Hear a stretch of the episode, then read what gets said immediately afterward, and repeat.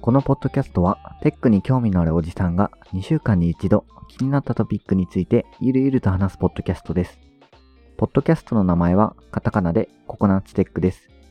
今回はエピソード9の後半です。最後の方で YouTube ライブができていないって言いましたが、一応1回やりました。まあ無言放送なんですけれども、はい。もし感想などがあれば、ハッシュタグ全角カタカナでココナッツテックでつぶやいていただけると大変嬉しいです。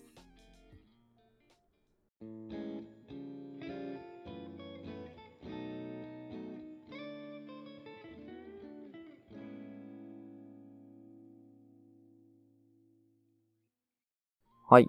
じゃあ、次は、トーマさん、お願いします。トーマです。記事が1、2、3、4、5記事。ちょっと1個ずつは短めですけど、5記事紹介します。1記事目は、これは、まあ、ジェイクさんが紹介するんじゃないかと思って、載せ載せてなかったけど、ちょっと急遽載せようと思って、あー載せました。ギそうね。ガ人で5月28日14時で公開されている記事で、TCP に代わる次世代インターネット通信プロトコルクイックが正式スタート。RFC9000 の発表でっていうタイトルの記事です。中身は多分タイトルの通りで、 QUIC の技術仕様である RFC9000 っていうのが公開されましたよと。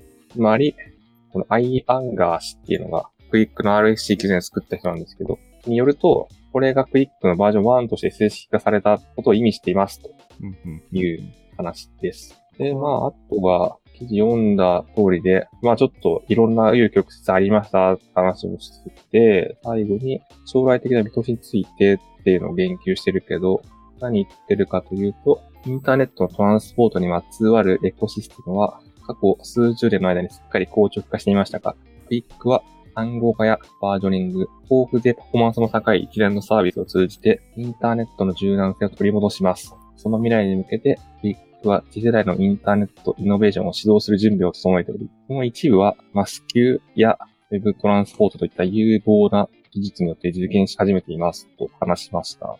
で、記事は締められています。これ最後のところは、まあ、これから有用だよっていうことなのかな？有用だよって言ってるけど、Web トランスポートをクイックでやるのって止まったんじゃなかったっけと思って。うん。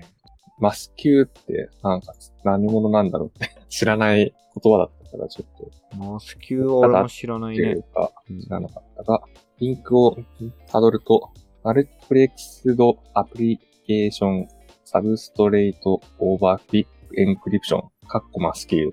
こうんれはなんだ、わかんない。これ、英語力が低すぎて、なんかバカみたいなこと言っちゃった。これはなんだ？とか言って。なんだろうね。一応今 DeepL 使って、その、 Multiplexアプリケーションサブストレートオーバークイックは、クイック暗号化による多重化アプリケーション基盤ですって。おー、わからないな。まだわからないな。 MASQUE って何なんだろうね。まあなんか Encryption って最後に入ってるから、あの、 QUIC を使った暗号化通信の手法の一つなのかなとか思うけど、 QUIC がプロトコルに対して、 MASQUE っていうのは多分 QUIC を使ってやる際の暗号化通信方式とか、そういう話になってくるのかな。 over QUIC うん。 Encryption だから。ああ、そういうことか。うん。だから、なんて言えばいいんだろう。SSL とか TSL とかそ、そっち側の話なのかなちょっとわかんないけど。ああ、あそこなのか。なんかもっとあれ、なんていうのあの通信？ああ、でもそうか。うん。あ今ちょっと出てきたブログだと、VPN として使う例がありますよって書いてある。ああ、この VPN の。コネクションをうん VPN として使う例を挙げているが、うんちょっとね、知識が足りないね。これを喋るには。足りないねって知らなすぎる。あただ、記事的にはちょろちょろね、喋ってたクイック、正式になされてるから、今まで Chrome でさ、開発者向け設定みたいなところをいじってさ、有効にするみたいな作業が必要だったけど、そういうのがいらなくなったりとかするのかな。Chrome ではとにかく、そういう正式対応しましたっていうことがあるんじゃないかな。それは、そう、RFC に乗って、ちゃんと、なんだろう、使えるようになっってるから、えっと、問題なければ、まあ、ブラウザが Chrome であれば、ちゃんと解釈をして、動かしてくれるっていうことなんじゃないかな。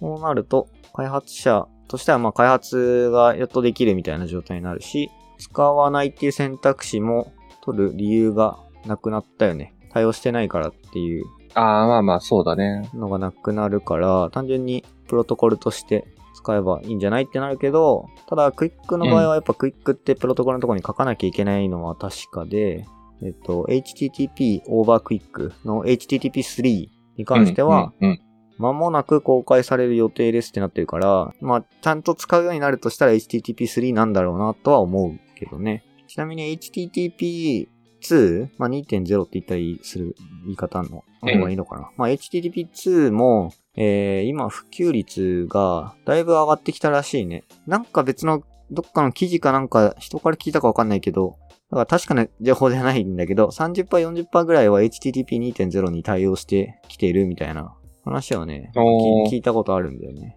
でも、まだ全然、全然っていうことでもないけど、低いんだね。そうね、要は、サーバー側が、まずそのプロトコルでやり取りしますよって言ってくれないとダメだから、まあまあ、そっか。既。存の昔のやつが、ね、古いアパッチとかうん。使ってたら対応してないわけで、ここがどうなのかね。あとは、今後、クイックに関して言うと、この HTTP3 とのやっぱり使い分けっていうところが、どういう積み分けになるのかなっていうのは、ちょ確かに。気になるところだが、まあ、これは今後ちょっと見ていきましょうっていう感じかな。この記事読んだ限りだと。ちょっとね、プロトコル周り、少し注意して見ていきますかね。まあそうだね。一応このピガージの記事でさ、パストリーのブログでも紹介してるんだけど、クラウドベンダーと載せる場合にさ、そこの選択もあるのかな？クイック対応してるベンダーとか、そういうことがあるのかなと。あるんじゃない？その、AWS だったらね、ALB とかが対応してなかったらダメだろうし。ことだよね。パストリーはなんか、ブログで、クイック is now RC9000 って書いてあるから、9000っていうか9サーザーとか書いてあるから、まあ、対応するのかなっていうふうに、ね、ブログの記事だけ見てると思うけど、まあ、対応せざるを得ないうん。状態なのは確かで、で、多分 Google GCP とかであれば問題なく使えるはずというか、GCP や内部はもうクイックで動いてるはずなので、あ、そっか。だからそれを外側に、ね。外にも、外向けにもクイックで出せるってなると、全部クイックになるから楽なんじゃない？ああ、GCP の時代が来るのかな？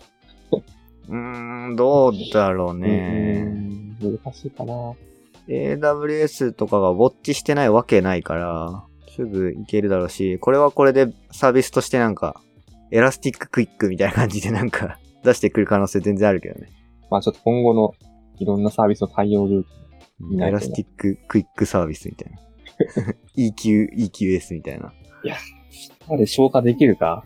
わかんない。プロトコルだからね、消化うん難しい。今のはあれだけど、Web トランスポートとか、それこそマスキューが分かってないけど、Web トランスポートを、なんか、シームレスにできる SDK じゃないけど、そういうのを出すみたいなのは全然あるかもしれないね。その AWS IoT とかって、あの、そんな感じだから、ああ、だから、その、ま、真ん中取り持って通信してくれるところはあるかもしれないな。そそういうサービスを出してきたりはするかもしれない。確かにあるな。うん。あの、実際 AWS IoT とかは SDK を渡して、通信は全部 MQTT で行うから、なんかそれをちゃんとインターフェースとして提供してくれるみたいな感じ。だから、こんな感じで Web トランスポート SDK みたいなのを出すとかは全然普通に、全然というか多分やると思うね。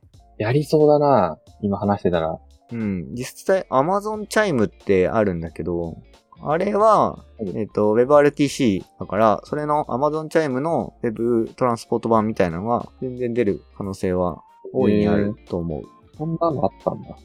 そう、あの、まあ、Amazon Chime に関しては、うちの会社でなんか案件があった気がする。なんかに日本で初めてとかなんか言ってたかななんか、わかんない。うんあんまり詳しくわかってないけど、Amazon Chime をちゃんと使える会社ってあんまいないらしくて、それを、うちの会社だと一応、なんだろう、先端技術研究室みたいなとこがあって、新しいのを AWS がこうリリースしたりしたら、とりあえず使ってみようっつって、使ってみて、はいはいはい。社内で簡単な POC みたいなの作って、あーなんか、ここまでは理解できたみたいな状態で、えー技術スタックとして持ってるから、なんかそういう引き合いが来た時に、うちには Amazon チャイム使える技術者いますね、みたいな感じで話をして、なんか実際案件になったんだっけな？実際、なんかリリースしてた気がする。Amazon チャイム使った。案件を。うん。あんま俺、そっち側には携わってないからわかんないけど。へえ。いや、でも、こんなものがあったんだっていう、まずそこです。いやー、そんなもんでしょ。AWS のうんサービスなんてもう200ぐらいあるからね。全部知ってる人もいないだろうし。ああ、そうだね。だから、そういう意味だと、ちょっとこの話の流れでいくと、ちょっと、記事の順番を変えようかな。三つ目のリンク、あ、話を過ぎしようかな。はい。まあ、じゃあ一応、えっ、と、ギガ人の記事紹介はここまで。うん。そうだね。で、ちょっと、クラウドの話でいくと、はい。最近ちょっと、この記事を読もうって思ってる記事の紹介で、これは、ヒータの5月15日に更新されてる記事で、クラウドエンジニア AWS ロードマップ2021。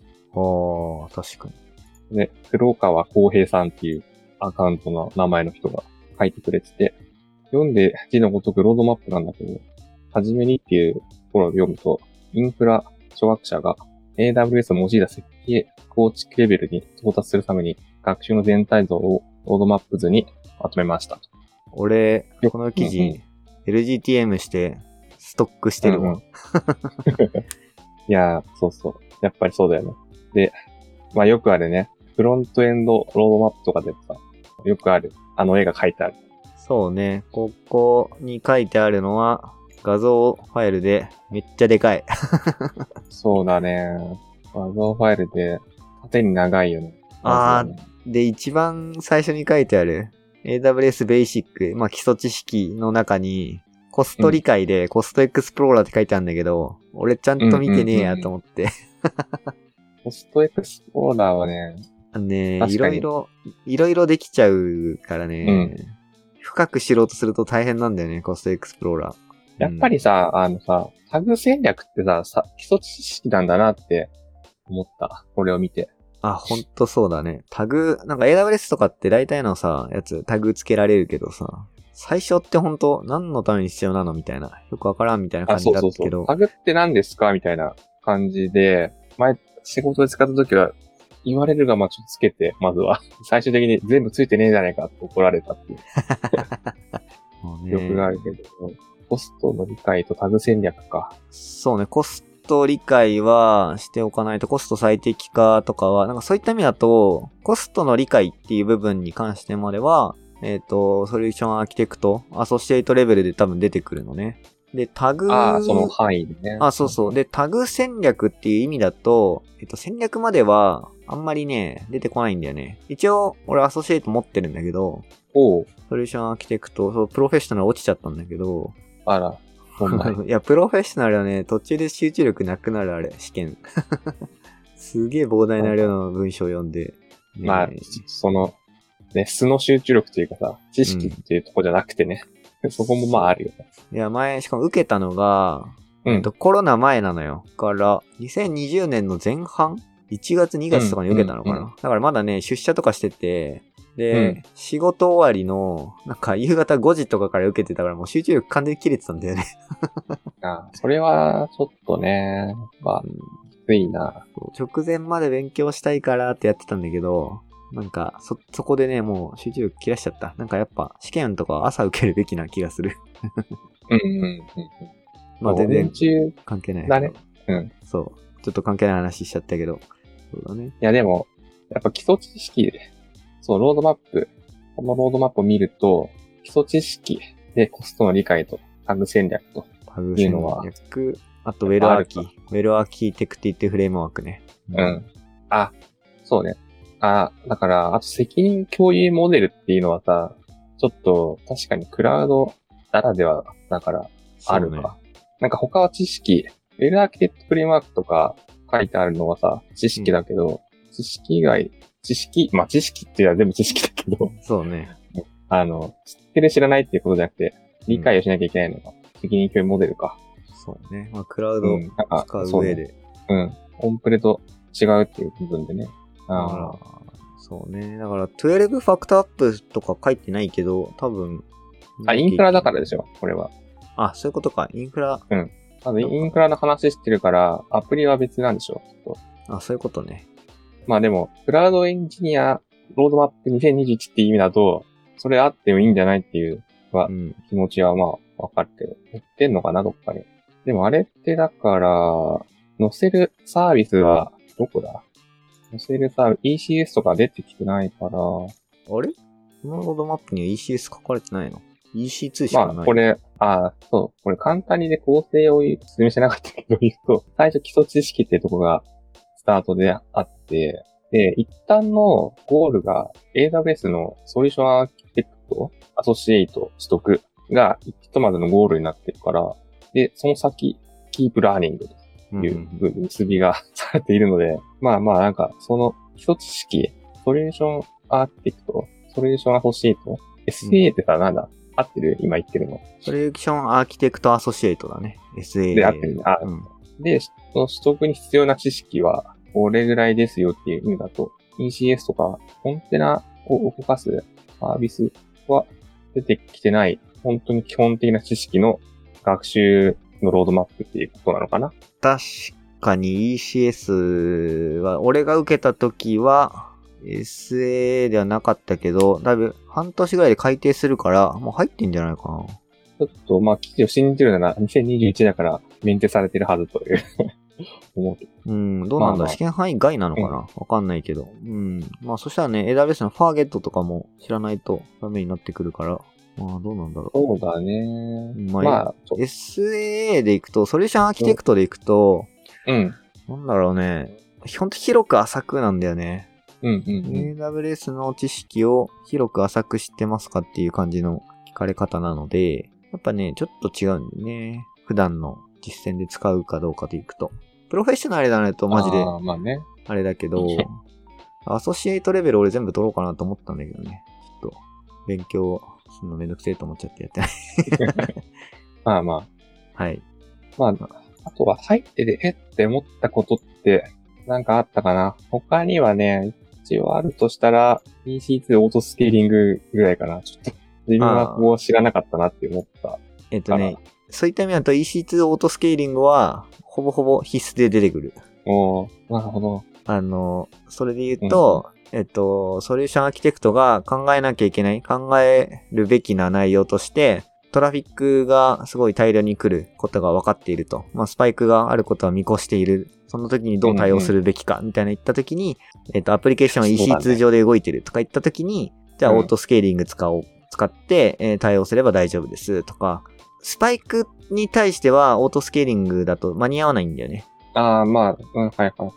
そう、あの、時間帯でスケーリングするように。であのスパイクが来る時間が分かってるんだったら時間帯でスケーリングしとくとか、うん、うん。まあそういった形の選択肢を選んだりとかする。そんな感じの聞かれ方をするかな。だからオートスケーリングはオートスケーリングで、単純に設定してれば大量に来たら自動的にスケーリングしてくれるから大丈夫みたいな考えてたらうんうんうん、それは違うよっていう感じの問題が出てくるかな。はいはい。うん。まあそれはそれでちゃんと知っとかなきゃいけない内容ですかね。なるほどね。いや、ちょっと、これはでも、非常に役に立ちそうだ。知っとかなきゃいけないものはいっぱいありますね。そうだね。うんあアイアム周り難しいんだよね。面白いな、これ。乗って、Git の基本操作っていうところでさ、うん。今左下に絵に言ってるんだけど、エディターと高精度作成ツールっていうところまでおすすめを示してくれててさ、面白かった。Git 使ったことありません。知らないです。だけど AWS の SA 持ってますってありえないでしょっていう話だと思うんだけど。まあだから、ここで勉強していくとしたら、これを使うといいですよっていうことなの。アトムって生きてんの、エディターの。あ、生きてるよ、生きてるよ。生きてたの。生きてる、生きてる。サブライムテキストはさ、なんか、この前出たよね。あ新バージョンがね。あ、そうなんだ。全然、もう、うんそっちエディター系はウォッチしてないや。サブライム4だったから、へー。が発表されて、よっしゃーみたいな人が、あの、ツイッターでいた気がする。なるほど。なんか、全然、またちょっとエディターの話を広げちゃうけど、昨日かな？なんか会社でブログを共有してくれた人がいて、そのブログがなんかのリサーチ結果っつって、うんえっと、エンジニア400何十人に聞きました。あなたが好きなエディターは？みたいなので、えっと、1位が桜エディターで、2位がひうんで、ひでまるくんで、で、うん ID、あなたの好きな IDE はって言ったら、1位が IDE を使っていないっていうのが40%で、なんだこれと思って、見たら、SE っていう名乗ってる人で、なおかうつ、平均年齢が40何歳とか言ってるから、いや、それはもう、ね、あの、コード書いてない人たちにエディターを聞いても意味ないでしょっていう。まあ、コード書かないとしたら、桜エディターだよね。早いし、正規表現である程度分析できるし、きついところはあるけど、ちょろっと、あ、なんか見るとかだったら、あとは Excel なのかな。そそういうね人たちが使うのはね。普段 Excel と PowerPoint とにらめっこしてる人たちだと思うんだよね。その、使用してる OS はみたいなので言ったら、Windows が60%超えてたかななんか。ああ、だし、Office は絶対必須だし、エディターに求めてるものはって言ったら、メモリーの使用率の、まあか 軽さみたいなの書いてあって、なんかね、みんなでこう、会社の人たちでディスカッションしたんだけど、なんか、こういうことをしてる人が上にいると、なんか新人に与えられる PC のスペックも低そうだよねっていう話になって。だから、うん。スペックが低くても動くようなツールを普段使ってる人からすると、なんでそんな重いものを使ってんの？贅沢にメモリ使いやがってっていう気になるのかなとか思って。嫌だな。これは嫌だな。そうね。だから、スペックは人権だとも俺は思ってるから。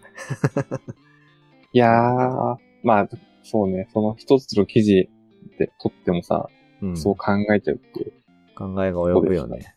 いや、ごめん。ちょっと、発散させてしまいましたが、戻りますかいやいいね。はい。うん戻り、戻りましょ散々発散してるから、一ちょ短めの記事とか結構一個長々喋っちゃっう。そうね。た。はい。で、ちょっと次。じゃあ、ちょっと上から二つ目のね、リンク。これツイッターのリンクなんだけど、これね、実はあんまり関係ない、IT っていうよりはね、面白と思った記事。面白ガジェット。ト的な感じだよね。うん。とね、5月20日の9時33分に、雪政和義っていう人が、えっと、ツイートしてるツイッター、ツイートで、追加された対抗する親指を装着した時の脳の変化の研究実験をやってますっていう動画がね、あって、ちょっと、この、キャストの中でさ、動画の紹介をするというさ、謎の紹介なんだけど、とね、説明早い話がうん。早い話が、あの、実験としては、手の、まあ、右、動画は右手に時計みたいなのつけて、で、親指と反対側の空いてるところに指が、ロボットの指が生えてて、それを日常的に使ってもらった人たちの、こう、動きとかが動画に載っている。要は指を6本指にしてんだよね。そうそうそうそう。そう。6本指にして、親指と反対側に親指みたいな指が1本生えてると。そうそう。で、それを、あの、動かせる。脳、脳波で動かしてんのかな？うん、多分、脳波って神神経のさ、なんかあるの。こうやったら動きますっていうのがあるんだと思うんだけど。それで、それの生活をしてもらったら、えー、まあ適応、やっぱ人間の脳は面白いもんで適応しましたみたいな話のな話なのかな？そうそう。結局、結構ね、適用する人はいっぱいいて、でこの、えー、スレッドかな？このうん返信とかで、この人本人が、これがお気に入りって言ってたのが、ギター弾いてて、この指増やして、その指使って押さえてる。うーん。このギフ動画。あの曲は12本の指がないと弾けない。うん。でもさ、この、まあ、指増やしてさ、結構適用すんだって思ったらさ、ちょっと、これはあの、通じる人通じない人がいる話だけど、シドニアの騎士のどっかのワンシーンでさ、指がいっぱいあるオペレーターが映ってたんだよね。どっかで、確か。シドニアの騎士は、ごめん、俺は、あの、履修してないわ。履修漏れですね。シドニアの騎士で未来技術かな？もう宇宙で生活してる話だから。なんか、遠未来なんでね、近未来じゃなくて、超未来。そうそう。そういう SF でさ、指がいっぱいあって、それでキーボード押してるっていうさ、その未来って実在するんだって思ったんだよね。単純に。まあ、適応できるよね。脳、うん。まあ、それで鍛えれば全然いけるから、うん。なんか、に近い話だと思うけど、上下が反対になるゴーグルみたいのをはいはいはいはい。かけると、えっと、2週間ぐらいかけ続けると、それでね、問題なく生活できるようになるらしいね。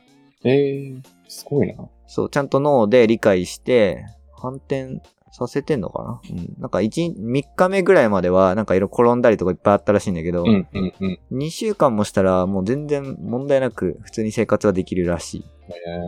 えー、2週間ぐらいで慣れるね。2週間ぐらいでほぼほぼ適用するらしいね。なるほどね。じゃあ、うんやっぱこの実験、この指を増やす実験も多分それぐらいはやってるんだろうな。そうね。スターウォーズの、実験のね、詳細は見てないけど。スターウォあ、ーズの忘れちゃったな。腕4本ある ジェダイの騎士みたいな。忘れちゃった。もう、なんかド忘れがひどいな。ロボット。うん。半、半ロボットみたいなね。あグリーバス将軍。そうそう。グリーバス将軍ね。ス将軍。そうね、リプライにはスターウォーズのグリーバス将軍とか出てるけど、多分、今指を1本増やしたテストだったけど、2本腕を増やしてもなんか適用できんじゃないの？人間だったら。いや、思うよね。グリーバス将軍。これでアーマードコアが多少楽になるっていう返事受けるな。あれは本当に指が足りないから。いやー、一家に一台の時代が来るのかな。これは面白かったなっていうので、はい。なんかデバイスもね、こういう形の進化もあるんだなっていう記事でした。はーい。で、次は、これもちょっと似てるんだけど、これはね、ちょっと iPhone マニアっていう、本当に iPhone 関連のニュースしか集めてないことなんですけど、この5月20日の記事で、Apple Watch がジェスチャーで操作可能に、へー WatchOS8 で導入かっていうタイトルの記事で、まあ、Apple Watch の、まあ、つけた状態で指を特定の動きをすると、あと、アラーム OK をして止めたりとか、そういうことができるよっていう動画をアップが公開している。あれか。腕を握ったり、うん。ゆ腕っていうか指を握ったり、OK のマそうそしたりするとうん。反応するんだ。あ、これアップが公開してるわけないのかななんか紹介されてる動画は全然知らない人だね。そう、公式かなって思ったら全然公式じゃなくけど、アップは明らかにしてる機能の一個だから、グローバルアクセシビリティアウェアネスデーっていうのを祝して、これは今年の5月20日だったんだけど、それで、いくつかの新しいアクセシビリティ機能を追加しますっていうのを発表してて、その中の一個で、Apple Watch をハンドジェスチャーで操作可能にしますよ。なんか、誤動作、話。誤動作しそうで怖いなって思っちゃうんだけど。ただ、たださ、こう手のジェスチャーってさ、さすがにその普段行う動作を組み込まないと思うんだよ。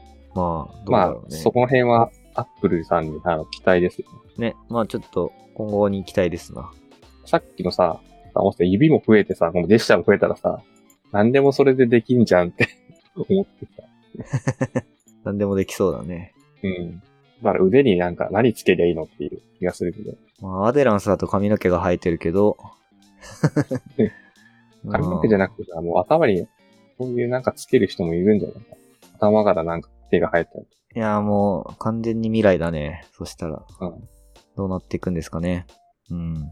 まあちょっと、ガジェット系は面白そう。はい。期待したい。次が最後の記事で、これはまたちょっと話は全然違う話なんですけど、 Engadgetで公開されてて、5月14日に公開されてる記事で、ポケモン GO のナイアンテック、AR 開発キット、ライトシップベータ版開始、あ、ベータ開始、単眼スマホでリアルタイム 3D マップ生成、こういうタイトルの記事です。早い話が AR 開発者キット、ライトシップっていうのを始めましたっていう記事です。で、どういうもんかっていうのが、まあ、映ってるギフ動画がこのサイトにあるんだけど、まあ、単眼のカメラでも、多分物理カメラで映した情報とか、風景の中から床とか壁とかを認識して、で、それを使った物理エンジンのっていうのかななんかわかんないけど、なんて言ったらいいかわかんないけど、それを画面上に反映できると。だから、この載ってるギフ動画だとサイコロをまあポケモン GO のモンスターボールよろしく、サイコロいっぱい投げてて、で、風景上の、上には木とか、なんか樽とかがつってるんだけど、それに当たってサイコロが転がっていくと。そういうデモ動画が、デモ動画、デモのギフ動画が映ってます。何が出るかなっていう感じのサイコロが AR な感じで、今日リアルだね。これ、で、開発者がさ、実質使えんだってなったらさ、結構、いろんなことがまた変わりそうだし、AR のあたりとか、AR グラスとかでさ、こういう世界見たいよね。なんか、近いことをやろうとしてたのが、あのー道案内なんだっけな。その AR 的な感じで目的地、まあ、GPS とかを使って目的地が分かってたら、そのスマホのカメラパッて出すと、なんだ、マリオカートのコインじゃないけど、点々点がこう、道にこう、AR にこう出てきて、それを辿っていくと目的地に行けるみたいな。あ、それ Google マップでさ、その機能あるよね。あ、もうあるんだ、それ。だと思うけど、結構前に。へえー、なんなんか使った覚えはある。2020年10月の記事だけど、この記事で改善されたって言ってる。改善されたんだ。そうそうそうそう。あるんですよ。なんかこれを会社の人がなんかやってた気がする。遊んでたのを見た気がする。あの、かざすっていうのがさ、スマホかざすっていうのがさ、やっぱりちょっと、ちょっとね、って思っちゃうんだよね、まだ。若干ハードルあるよね。画面でかくなったとはいえね。やっぱ AR グラス、早、早くって、世の中に出てこないかなって思っちゃうな。日本だと使えないとかになってくんのかななんかカメラがついてると、やっぱり盗撮だったり、そういったね、問題があるから。あるね。まあ、それ、まあ、私有地内でのみ使えると。なのかな。そうね。まあドローンとかも結局、なんだ、規制ある程度進んで、今普通に使えるようになってきてはいるからね。うんうん。うん。はい。じゃあそんな感じですかね。そうですね。今日の紹介は、はい、以上です。はい。わかりました。じゃあ、これが、シャープいくつなんだろう？やべえ。数えてないからわかんないや。ごめん。シャープいくつかわかんないけど。15か6かじゃない。そうですね。はい。あのーなんか配信のさ、どうしても2週間空くとさ、うんうんうん。あのー、2週間と3週間ずれんだよね、配信が。そうするとリアルタイムでこう返信というか、なんか記事紹介しても2週間前とか1ヶ月前の記事だなみたいになっちゃうと、なんか新鮮味薄れるなってなんかやっぱちょっと思ってて、うんうんうん。まあちょっと今、あのー、1本、えっと2本分ストックしながらこうやってんだけど、ちょっとね、うん。1週間のうちに2本とかちょっと、まあ編集できるかどうかあれだけど、うんうちょっと出していきたいなっていう気持ちがあって、ちょっとね、そういう風にして、はいはいはえっと、ストックをできるだけなくして、できるだけリアルタイムな内容でやっていければいいかなという風には思ってますね。そうだね。うん。うん。これはありだ。はい。こんな感じで考えてはいる。でも YouTube ライブで編集の実況とかやろうと思ったけど、結局やれてないし。いや、大変ですね。まあ、うん。ちょっとね、何かしら、まあ、ポッドキャスト撮るだけになっちゃってんだけど、何かしらやっぱアクションを起こしていけるとうん良いかなっていうのは思ってるんで、なんか面白いことね、ちょっとやっていければいいかなと思っております。はい。はい。ということで、えー以上、ココナッツテック、えー、第何回かわかんないけど、これで終了したいと思います。はい、ありがとうございました。ありがとうございました。